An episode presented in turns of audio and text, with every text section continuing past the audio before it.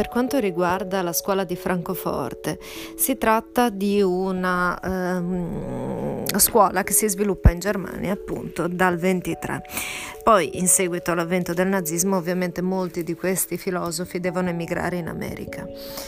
Per quanto riguarda i fondamenti di questa scuola, si ricordi Hegel, si ricordi Marx, ma si ricordi anche Freud.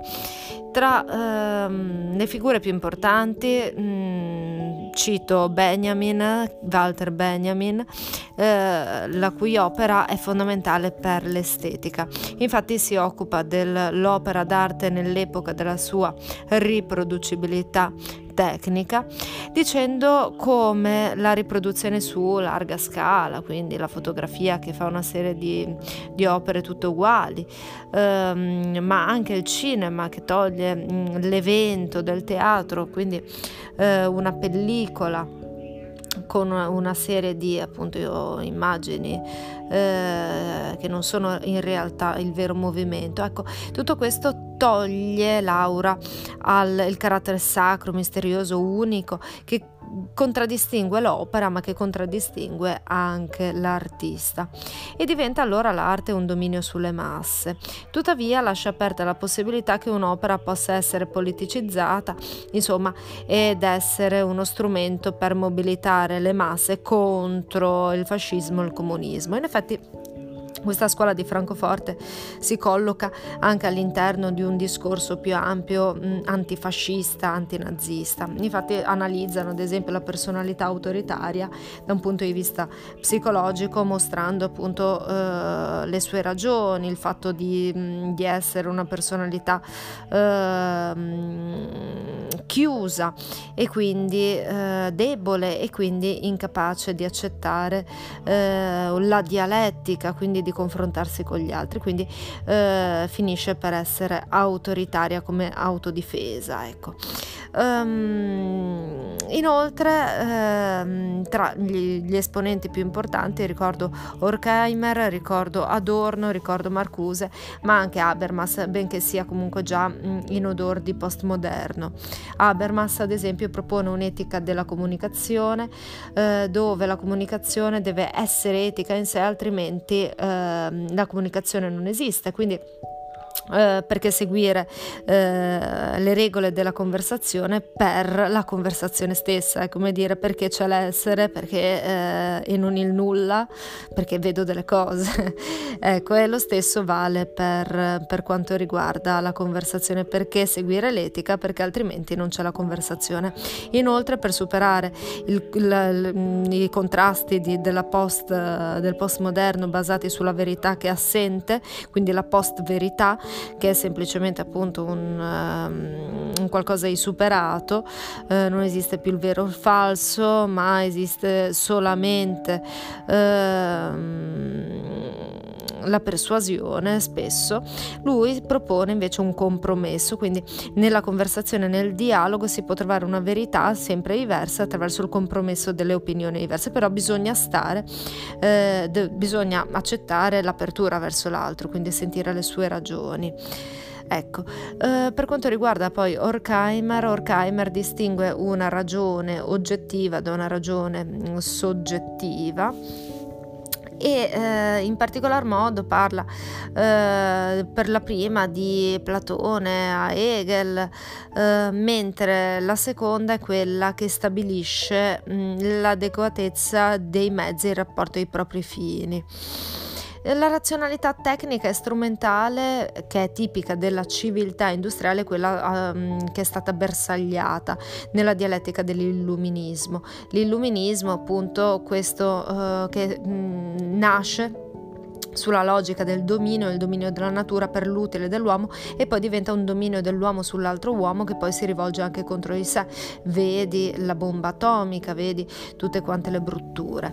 Tra l'altro in questo parla anche del fatto che eh, la parcellizzazione, la divisione del lavoro, il fatto che ciascuno faccia un, un qualcosa, io faccio la formula, tu fai il metallo, l'altro fa quello, l'altro fa l'altro, alla fine non si sa chi abbia fatto il mitragliatore gladiatore che uccide tantissimi soggetti nel giro di poco, che eh, appunto si era visto durante la prima guerra mondiale. Ecco, non...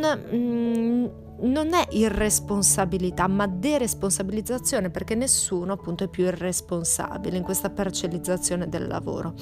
Quindi un richiamo all'anomia eh, anche di Durkheim, se vogliamo. Ma ehm, inoltre parla in questa, ovviamente siamo negli anni 20, quindi è un nuovo tipo di società, una società basata sul consumo, non più sul guadagno, quindi abbiamo superato il marxismo, è lo Stato che vuole indurre bisogni, è lo Stato che vuole inquadrare i suoi operai, quindi gli dà salari più alti perché sono, possano comprarsi il mutuo, pagarsi la casa con un mutuo, possano eh, andare al mare, possano andare a ballare, eh, godersi la vita, ecco quindi non devono più fare la rivoluzione perché non sono più una, una classe rivoluzionaria, non sono più la classe in sé di Marx e quindi e parlano anche dello Stato, come interviene ora nell'economia ehm, con tutte queste eh, azioni volte appunto a normalizzare, se vogliamo, gli operai ed impedire eh, rivoluzioni. Quindi eh, Horkheimer pro- parla proprio di questa logica del dominio tipica della tecnica Mm, che finisce per essere autodistruttiva, eh, per dominarsi, per eliminare la propria libertà, la propria felicità e tutto questo. Parla poi appunto di Ulisse, di questo mito di Ulisse e mostra eh, qual è eh, il senso eh, relativamente all'esistenza dell'essere umano. L'essere umano è aperta alla natura, dovrebbe eh, godere di essa, ma se si abbandonasse ad essa finirebbe per perdere la sua, eh, il suo lavoro, i suoi eh, confini stabiliti dallo Stato stesso, la civiltà che ci educa appunto a rinunciare, che ci fa perdere eh, il nostro istinto. E infatti Ulisse si fa legare per poter ascoltare quello che, eh, che viene dal, eh, dal mondo, quindi si modera invece i suoi sottoposti gli tappa definitivamente le orecchie, quindi non gli fa rendere felici. Assolutamente questo è quello che accade nella società moderna, quindi alcuni possono sentire eh, Mm, in maniera ovviamente contenuta al canto delle sirene, quindi gestito comunque eh, in modo tale da non impazzire mm, totalmente. Altri invece proprio i miserrimi non possono assolutamente godersi alcun tipo di piacere, devono lavorare, lavorare, lavorare, produrre, produrre, produrre, diventando semplici bestie, proprio gli ultimi miseri. Adorno eh, inoltre parla del mm, compito del, dell'intellettuale di svelare le condizioni della, mm, della realtà eh, non eh, concilianti, quindi tutto ciò che è contraddittorio e quindi una filosofia critica ritornano alla dialettica eh, di, di, Hegel ma mh, mm, leggendone solo l'aspetto positivo quindi tutto ciò che si oppone. Quello che si oppone bisogna insomma portarlo alla luce. Questo è il compito dell'intellettuale ha smarrito un po' il suo compito diventando un semplice mh, mm, descrittore un giustificazionista come era per la destra hegeliana, insomma, che eh, giustificava il reale perché razionale e quindi lo conservava. Invece l'intellettuale deve riprendere l'impegno, deve riprendere il carattere trasformativo e portare alla luce invece eh, tutto ciò che è antisistematico, tutto ciò che è contraddittorio. La mh, mm, ragione non è identica alla realtà, anzi eh, deve essere un'analisi critica. Questo è il ruolo dell'intellettuale, il ruolo della filosofia, deve essere critica rivoluzionaria. Inoltre Adorno parla appunto dell'industria culturale come sia diventata un, uh, uno strumento per manipolare la coscienza per determinare i costumi, farci essere passivi ed eterodiretti e nel caso appunto dell'arte è proprio un narcotizzatore delle masse. E però anche lui eh, sostiene che comunque ci possano essere delle avanguardie che, eh, artistiche che possano risvegliare.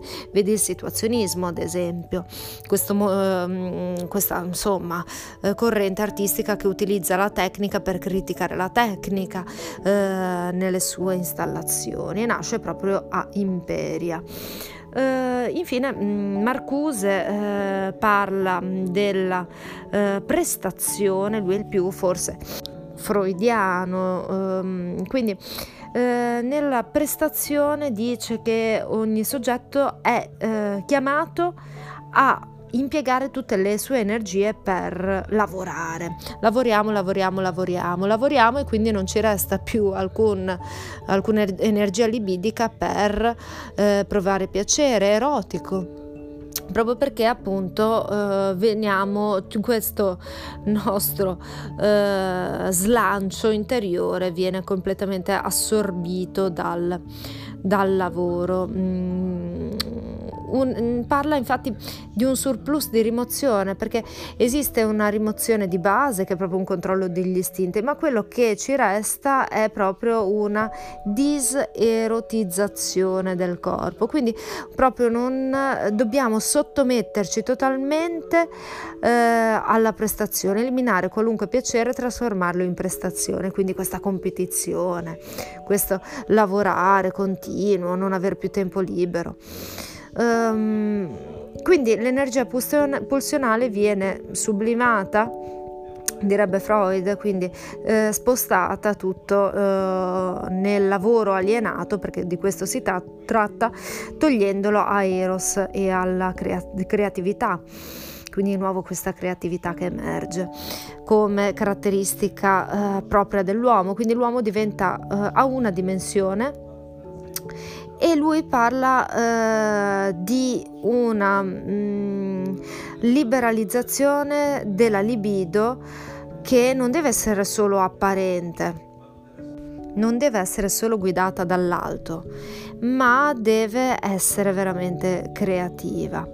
E dice che ormai, ehm, ad esempio, gli operai non sono più la classe rivoluzionaria perché sono completamente diretti in questi piaceri concessi dall'alto, quindi questi bisogni fittizi, l'uomo bestia che mangia, che beve, che ha la partita di calcio, ma poi non è veramente uomo, non è veramente creativo, eh, è un appagamento solo dei bisogni più bassi. E, ehm, il grande rifiuto, quindi eh, il rifiuto di questo asservimento, di questa eh, rimozione, di questa eh, conversione dell'energia mh, mm, pulsionale in lavoro, deve venire da, dai miseri, dai più miseri, da, da quelli che sono completamente esclusi, da quelli che non hanno neanche eh, i bisogni. Mh, mm, diciamo borghesi concessi dai borghesi stessi, quindi gli operai che ormai sono integrati nel sistema, ma devono essere proprio gli ultimi, quelli che ancora vengono rifiutati.